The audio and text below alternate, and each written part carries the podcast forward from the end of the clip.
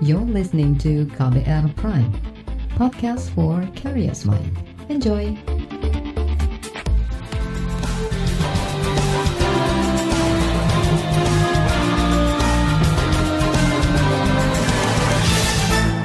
Halo saudara, senang sekali kami bisa menyapa Anda kembali dalam program KBR Sore edisi Kamis 14 Januari 2021. Saya Agus Lukman kembali menemani Anda selama kurang lebih 30 menit ke depan. Sore ini kami membahas tertundanya pelaksanaan vaksinasi COVID-19 tahap pertama di sejumlah daerah. Ada sejumlah kendala yang menyebabkan tertundanya pelaksanaan vaksinasi, di antaranya soal distribusi vaksin – Padahal pada tahap pertama vaksinasi akan dilaksanakan di 34 provinsi dengan prioritas utama 1,4 juta tenaga kesehatan. Tahap ini ditargetkan rampung pada Februari. Lalu bagaimana pemerintah mengatasi sejumlah kendala tersebut? Saudara, sejumlah daerah menunda vaksinasi COVID-19 yang semula ditargetkan pada pekan ini. Di Maluku, vaksinasi tahap pertama hanya akan dilakukan di kota Ambon. Juru bicara Satgas Penanganan COVID-19 bidang vaksinasi di Maluku, Adonia Rerung menjelaskan, pendistribusian vaksin ke 10 kabupaten kota lainnya ditunda hingga awal Februari nanti. Penundaan distribusi vaksin itu berdasarkan perintah pemerintah pusat melalui Dirjen Pencegahan dan Pengendalian Penyakit di Kementerian Kesehatan yang meminta penundaan distribusi vaksin Sinovac ke 10 kabupaten kota di Maluku. Alasan permintaan penundaan itu karena kementerian khawatir jumlah vaksin yang dibutuhkan kurang saat vaksinasi tahap pertama. Di Kalimantan Timur, saudara vaksinasi di kota Balikpapan diundur hingga Februari mendatang. Menurut Kepala Dinas Kesehatan Balikpapan, Andi Sri Juliarti, dalam dua hari ini hanya kota Samarinda dan Kabupaten Kutai Kartanegara yang melaksanakan vaksinasi tahap pertama. Andi mengatakan ini sesuai dengan surat dari Kementerian Kesehatan mengenai distribusi vaksin dan pelaksanaan vaksinasi COVID-19. Sedangkan di Banyuwangi, Jawa Timur, pelaksanaan vaksinasi tahap pertama di kabupaten ini untuk 6 ribuan tenaga kesehatan masih harus menunggu instruksi lebih lanjut dari pemerintah pusat. Alasannya pemerintah Provinsi Jawa Timur baru akan mendatangkan jatah vaksin pada 22 Januari mendatang. Saudara, Menteri Kesehatan Budi Gunadi Sadikin mengakui jaringan distribusi rantai dingin untuk penyimpanan vaksin COVID-19 belum lengkap di semua daerah. Ini termasuk yang menjadi kendala distribusi vaksin virus corona di Indonesia. Saya sampaikan bahwa pada saat kita deliver 1,2 juta Bapak Ibu, ada delapan provinsi yang belum bisa langsung menerima semua. Rupanya kami tahu bahwa catatan yang ada mengenai jaringan distribusi rantai dinginnya yang ada di kami itu kurang lengkap. Ya, ini merupakan hambatan karena baru 1,2 juta sudah tidak mampu. Apalagi nanti kalau kita kirim 17 juta dan 25 juta. Nah, komunikasi terus kita lakukan dengan pemerintah daerah. Sampai saat ini masih ada dua provinsi yang belum selesai, yaitu Sumatera Selatan dan Sumatera Utara. Ya, jadi kami masih terus berkomunikasi dengan Kepala Dinas Sumatera Utara dan Sumatera Selatan karena kapasitas penyimpanan rantai dinginnya belum cukup sehingga kita baru bisa kirim sebagian. Nah yang kami kami khawatirkan adalah ini baru batch yang 1,2 juta. Kalau nanti kita kirim batch yang 1,8 juta bisa lebih besar lagi tekanannya apalagi kita kirim yang 17 juta.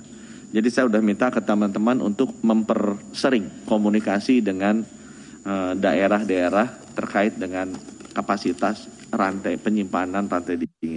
Itu tadi Menteri Kesehatan Budi Gunadi Sadikin. Sementara juru bicara vaksinasi COVID-19 dari Kementerian Kesehatan, Siti Nadia Tarmizi, membenarkan bahwa tidak semua daerah bisa melaksanakan vaksinasi pada hari ini dan beberapa provinsi di 34 provinsi itu uh, yang akan melakukan uh, penyuntikan perdana tidak semua uh, pada tanggal 14 ada yang sebagian di tanggal 15 jadi tentunya yang penyuntikan perdananya di tanggal 15 akan memulai penyuntikan kepada nakes setelahnya. Jadi uh, setelah tanggal 15 jadi uh, kita masih punya cukup waktu untuk terus-menerus mengingatkan nakes untuk melakukan registrasi uh, melalui sistem ini. Tetapi tentunya untuk uh, nakes di Fasiankes di mana dia bekerja, di mana Fasiankes itu merupakan Fasiankes yang akan memberikan vaksinasi, tentunya hal ini bisa dilakukan secara paralel. Dan ini terus-menerus kita komunikasikan uh, dengan dinas kesehatan karena uh, kabupaten kota yang akan memulai vaksinasi di awal ini adalah kabupaten kota yang relatif dekat dengan ibu kota provinsi. Jadi dekat dengan dinas kesehatan provinsi sehingga bisa langsung dilakukan koordinasi dengan dinas kesehatan kabupaten kotanya. Saudara, munculnya kendala dalam program vaksinasi COVID-19 ini menuai kritik dari anggota Komisi Kesehatan DPR Sri Meliana. Menurut Sri Meliana, Kementerian Kesehatan perlu menyempurnakan strategi komunikasi mengenai vaksinasi. Ikhtiar untuk uh, menyediakan vaksin menghadapi uh, segala sesuatu tentang COVID ini sudah dilaksanakan sebenarnya dengan sangat baik. Tapi carut marut komunikasi di dalamnya membuat semua orang saling mencurigai. Sehingga sampai ke ada yang menerima dan ada yang menolak vaksin. Jadi Pak Menkes uh, statement tadi bahwa Bapak akan memperbaiki sistem komunikasi untuk segala sesuatu yang berhubungan dengan vaksin dan lain-lain itu kami tunggu Pak. Untuk uh, BPOM, Bu Feni, sekali lagi intinya komunikasi. Saya mencoba random aja uh, me meng menghubungi beberapa orang uh, yang cukup uh, pendidikannya menengah ke atas di dapil saya tentang uh, keikutsertaan dalam vaksin? Dan jawabnya masih ragu-ragu. Kemungkinan kami tidak uh, ingin divaksin karena kemampuan vaksin hanya 65,3 persen. Berarti angka efikasi itu diterjemahkan masyarakat sebagai kemampuan vaksin. Nah gimana kita memperbaiki ini kalau menurut Bu Feni tadi tingkat imunogenitasnya kemampuan antibodi membunuh dan menetralkan virus itu ada di atas 90 persen. Tapi menurut rakyat cuma 65 persen. Siapa yang salah dalam hal ini? Itu tadi anggota Komisi Kesehatan di DPR Sri Meliana. Saudara, di bagian berikutnya kami hadirkan laporan khas KBR mengenai polemik ancaman pemidanaan bagi penolak vaksin. Laporannya kami hadirkan usai jeda tetaplah di KBR sore. You're listening to KBR Pride, podcast for curious mind. Enjoy.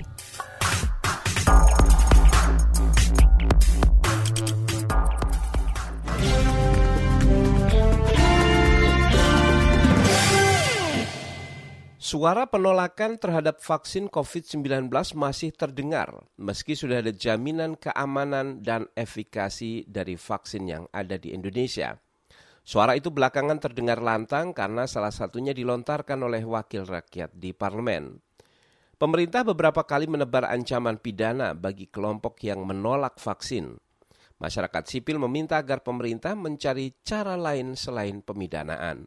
Berikut laporan tim KBR disampaikan Astri Yuwanasari. Saya pertama yang bilang, saya menolak vaksin. Kalau dipaksa, pelanggaran HAM. Nggak boleh, maksa begitu. Itu tadi pernyataan anggota Komisi Kesehatan DPR, Ripka Ciptaning, yang disampaikan di hadapan Menteri Kesehatan Budi Gunadi Sadikin pada rapat selasa kemarin. Politikus PDI Perjuangan ini tegas menolak divaksin COVID-19 dan memilih membayar denda. Saya tetap tidak mau divaksin maupun sampai yang 63 tahun bisa divaksin. Saya udah 63 nih. Mau semua yang semua usia boleh tetap. Misalnya pun hidup di, DKI semua anak cucu saya dapat sanksi 5 juta mending gue bayar. Ripka sanksi dengan keamanan vaksin COVID-19.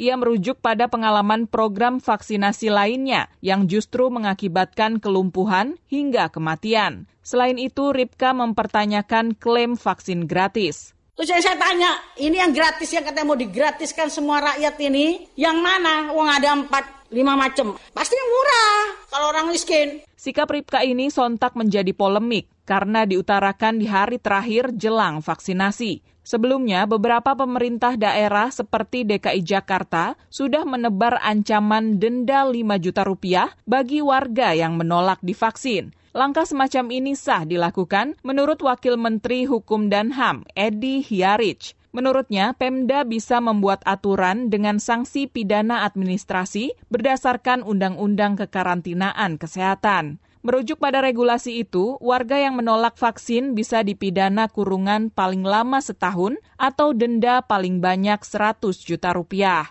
Ketika kita berbicara dalam situasi COVID-19 ini, maka kita akan merujuk kepada Undang-Undang Nomor 6 Tahun 2018 tentang kekarantinaan kesehatan. Jadi ketika kita menyatakan bahwa vaksin ini adalah suatu kewajiban, maka secara mutatis mutandis jika ada warga negara yang tidak mau divaksin, maka bisa dikenakan sanksi. Menurut Edi, vaksinasi merupakan bentuk kewajiban warga dalam rangka menghormati hak asasi orang lain mendapatkan pemenuhan kesehatan. Vaksin penting untuk mengendalikan pandemi dan melindungi masyarakat. Jadi di sini ada hubungan timbal balik dalam rangka pemenuhan setiap warga negara untuk mendapatkan kesehatan yang layak ada kewajiban negara dalam konteks ini adalah pemerintah, tetapi harus diingat ada juga kewajiban dari masyarakat. Pemerintah wajib untuk menjamin perlindungan dan lain sebagainya. Uh, setiap warga negara berhak untuk mendapatkan perlindungan tersebut, tetapi di sisi lain ada kewajiban dari satu individu terhadap individu lainnya untuk menjaga hak-hak dari setiap individu tersebut. Uh, dalam konteks ini, maka mendapatkan vaksin vaksinasi itu bukan merupakan hak, tetapi mendapatkan vaksinasi itu merupakan suatu kewajiban. Meski pemidanaan dimungkinkan, Edi menegaskan hal itu menjadi opsi terakhir. Kata dia, upaya persuasif seperti sosialisasi dan edukasi harus diprioritaskan lebih dulu. Artinya hukum pidana dipakai sebagai sarana yang paling akhir dalam menegakkan hukum jika sarana penegakan hukum lainnya tidak lagi berfungsi sosialisasi dari teman-teman tenaga kesehatan amat sangat penting. Pentingnya apa? Pentingnya ini adalah untuk menciptakan kesadaran hukum masyarakat bahwa memang dari segi medis, dari segi kesehatan, vaksin itu merupakan sesuatu hal yang bermanfaat. Pegiat hukum dari ICJR, Maidina Rahmawati, meminta pemerintah pusat dan daerah meninjau ulang penerapan pidana bagi penolak vaksin. Alih-alih mengkriminalkan warga, pemerintah mestinya fokus membangun sistem vaksinasi yang komprehensif kita tahu gitu bahwa negara sudah komited untuk memberikan vaksin kepada semua warga negara gitu. Terus kemudian ada ancaman tuh sekarang kalau menolak vaksin lantas bukan pidana. Nah kita melihat bahwa ancaman pidana ini bukan dalam rangka untuk mendukung sistem tersebut gitu. Karena kalau emang pemerintah punya tujuan untuk mencapai bahwa semua orang harus divaksin, maka yang diperbaiki adalah sistem bagaimana menerapkan sistem vaksinasi tersebut gitu. Bukan malah ketika ada yang menolak vaksin akan dipidana gitu. Menurutnya, pemerintah justru harus menggencarkan sistem insentif ketimbang hukuman agar warga tertarik mengikuti vaksinasi yang kita sempat uh, bicarakan juga soal bangun sistem insentif gitu misalnya ketika orang uh, mau divaksin maka misalnya ada uh, coverage dari BPJS bulan ke bulan ataupun dia masuk ke pendataan uh, sosial gitu jadi kebangun gitu sistemnya kebangun mekanismenya ketika orang akhirnya bisa memutuskan untuk divaksin bukan narasi soal pemidanaan yang mana menolak akan dipidana uh, justru penegakan hukumnya yang akan kita pertanyakan ke depannya gitu. Demikian laporan tim KBR, saya Astri Yuwanasari. Sementara itu Perhimpunan Rumah Sakit di Indonesia Persi membantah penundaan vaksinasi COVID-19 di sejumlah wilayah disebabkan karena kurangnya unit penyimpanan vaksin di fasilitas layanan kesehatan. Informasinya kami hadirkan sesaat lagi, tetaplah di KBR Sore. You're listening to KBR Pride, podcast for curious mind. Enjoy!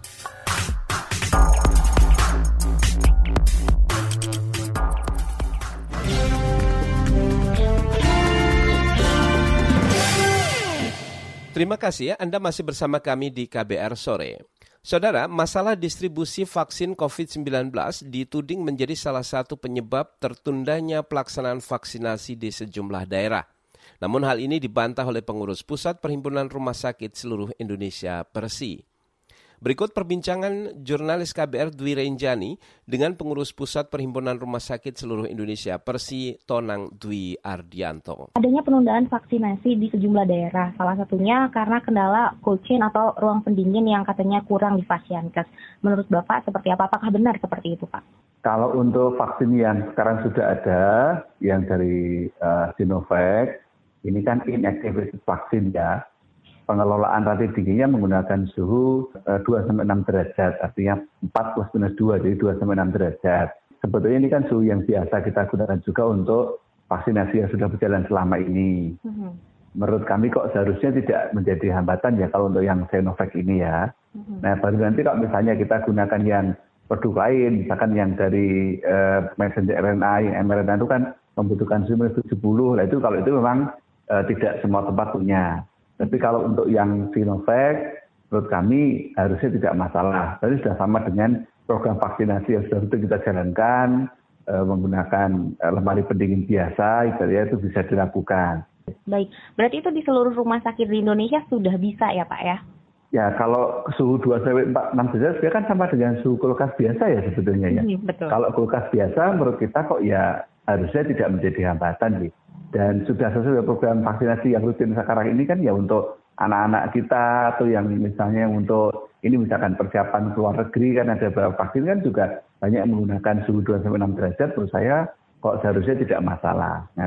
Betulnya daya ya. tampung di ruang pendingin di masing-masing rumah sakit itu berapa banyak sih Pak? Dan kalau boleh tahu, uh, sudah berapa banyak rumah sakit yang uh, di, mendapat distribusi vaksin Pak? Uh, ya tentu kalau distribusi ini memang saya tidak pegang data persis ya, hmm. tapi yang jelas saja kalau seperti Solo misalkan sudah datang kemarin malam sudah datang dan hari ini sudah mulai. Tapi memang beberapa kabupaten di sekitar Solo memang belum. Memang saya lihat memang ini kan distribusinya tentu ya uh, ada barangkali ada urutan prioritasnya atau barangkali kedekatan yang terjangkau sebagainya ngatan. Barangkali begini, kendala yang muncul ini sebetulnya bukan fokus pada soal dingin, eh, rantai dingin ya. Ini kan vaksin baru dengan kita belum pengalaman dengan vaksinnya. Kalau vaksinasi kita pengalaman, tapi vaksin baru ya kita perlu pengalaman. Uh-huh. Maka dalam juknis itu kan ada tata cara yang cukup ketat, misalkan tempatnya harus seperti ini, harus ada berapa meja, mulai dari soal pendaftaran awal, mengecek dengan kesesuaian data di piker, nanti sesuai tidak dengan orangnya, dan nanti ada meja screening untuk melihat bagaimana screening awal ya. Misalkan ada 16 pertanyaan kan sana kan misalnya ada tidak ini itu. Nah ini kan membutuhkan waktu.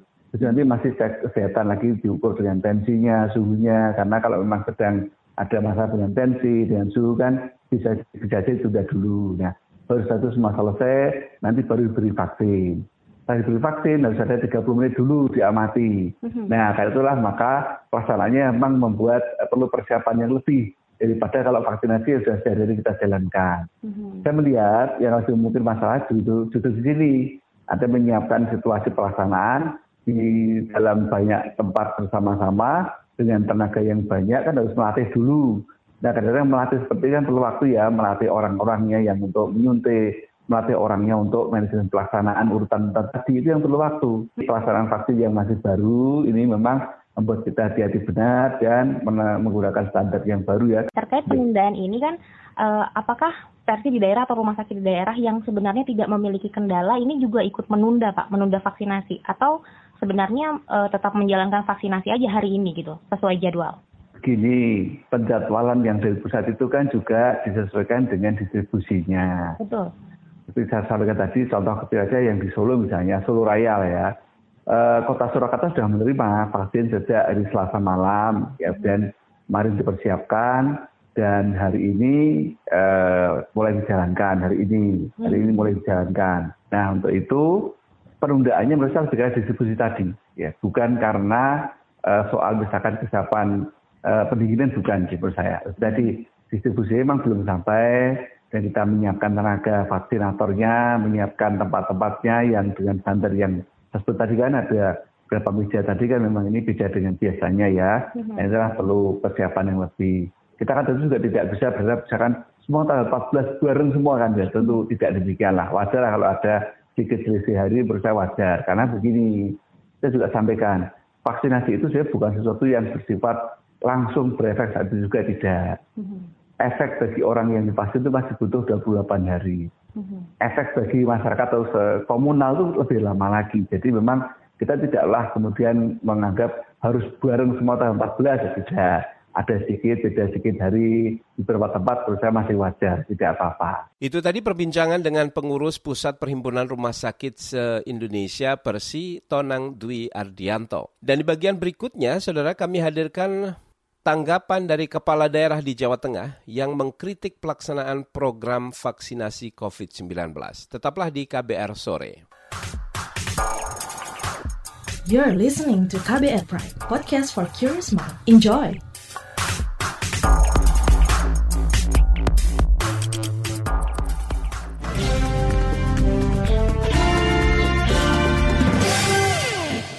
Anda masih bersama kami di KBR Sore. Saudara kita ke Jawa Tengah, Bupati Banyumas Ahmad Hussein memundurkan jadwal vaksinasi tahap pertama menjadi sebulan ke depan.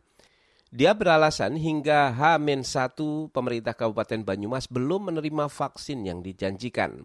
Padahal pemerintah Kabupaten Banyumas telah berencana melaksanakan vaksinasi tahap pertama pada hari ini dengan prioritas tenaga kesehatan. Selain di Kabupaten Banyumas, masalah distribusi vaksin juga terjadi di Kabupaten Cilacap.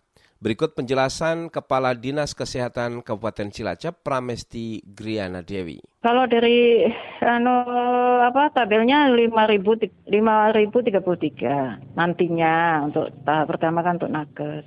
Tapi ya ini baru baru akan distri, apa distribusi yang pertama kali ini baru 1.700. Jadwalnya belum fix ya. Sampai April itu apakah hanya 5.000 sekian atau sudah dengan yang yang anu, berikutnya loh, kelompok berikutnya. Itu tadi Kepala Dinas Kesehatan Kabupaten Cilacap Pramesti Griana Dewi. Sebelumnya, Kepala Dinas Kesehatan Jawa Tengah Yulianto Prabowo mengklaim distribusi vaksin COVID-19 ke seluruh kabupaten kota tidak memerlukan rantai pasok yang panjang. Bahkan ditargetkan distribusi vaksin COVID-19 selesai hanya dalam tempo satu hari. Jawa Tengah kini memprioritaskan tiga daerah yang lebih dulu melaksanakan vaksinasi COVID-19, yaitu Kota Semarang, Kabupaten Semarang, dan Kota Solo. Saudara, pemerintah Provinsi Jawa Tengah telah menyiapkan ribuan tenaga petugas vaksinasi atau vaksinator untuk melayani vaksinasi tahap pertama. Kepala Dinas Kesehatan Provinsi Jawa Tengah Yulianto Prabowo mengatakan, vaksinator sudah disiapkan dan dibekali dengan pelatihan sejak Desember lalu. Yang sudah siap ada 3.666 eh, vaksinator. Sampai nanti Februari itu jadwal pelatihannya sudah padat sekali ya. Jadi paling tidak nanti kita akan melatih 6.317. Ini yang siap melayani ya di eh, Jawa Tengah. Tentunya juga nanti kita akan melatih terus menambah. Kepala Dinas Kesehatan Jawa Tengah Yulianto menambahkan, untuk jadwal vaksin di masing-masing fasilitas layanan kesehatan, setiap harinya hanya akan melayani 45 orang saja itu pun dibagi menjadi tiga kloter, sehingga setiap kloter hanya melayani 15 orang penerima vaksin. Dari data yang dihimpun KBR, total fasilitas kesehatan di Jawa Tengah ada 800-an puskesmas dan 300-an rumah sakit yang tersebar di 35 kabupaten kota. Sementara itu, saudara, kendala pelaksanaan vaksinasi juga dialami pemerintah Provinsi Jawa Barat. Gubernur Jawa Barat Ridwan Kamil menjelaskan masalah vaksinasi di antaranya terkait dengan data lengkap penerima vaksin dan penentuan penerima vaksin tahap pertama. Ridwan mengatakan sudah menyampaikan hal itu langsung ke Kementerian Kesehatan. Tadi malam saya sudah telepon Pak Menkes Budi Sadikin menyampaikan dan beliau secara prinsip menyetujui selama ada koordinasi. Dua hal yang saya sampaikan Kang, Pertama data-data penerima vaksin mohon di-share ke daerah secara detail. Uh, jadi kalau ada nanti sudah terdaftar tidak datang, kami dengan mudah melacak kan uh, ke alamat hal-hal itu uh, saya sampaikan supaya manajemen vaksinnya berhasil. Kalau berhasil di daerah kan berhasil juga uh, di pemerintah pusat ya, kira-kira begitu. Jangan nanti viral-viral sesuatu karena miskoordinasi data. Saya kira itu. Kedua, kami juga sudah menyampaikan memang uh, pemerintah pusat Kemenkes untuk tahap satu ini ingin memastikan dulu uh, berlangsung dengan lancar atau kurang-kurangnya seperti apa. Itulah kenapa di tahap satu penerima vaksin ditentukan langsung oleh pemerintah pusat. Nah di tahap dua sudah disetujui nanti provinsi uh, akan mengajukan proporsi berapa daerah-daerah yang lain karena kami yang lebih tahu lapangan sehingga uh, proses vaksinasi bisa berjalan sesuai proporsional, kira-kira begitu. Itu tadi Gubernur Jawa Barat Ridwan Kamil yang memaparkan temuan-temuan kendala vaksinasi COVID-19 di lapangan. Informasi tadi saudara mengakhiri jumpa kita di program KBR Sore edisi Kamis 14 Januari 2021. Pantau selalu informasi terbaru melalui situs kbr.id, Twitter kami di akun @beritaKBR serta podcast di alamat kbrprime.id. Jangan lupa untuk tetap mematuhi protokol kesehatan dengan 3M, memakai masker, menjaga jarak, dan mencuci tangan secara rutin dengan sabun. Saya Agus Lukman bersama tim yang bertugas kami undur diri. Salam.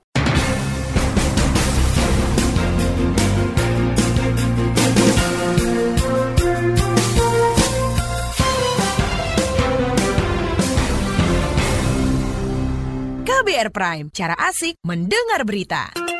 KBR Prime, podcast for curious mind.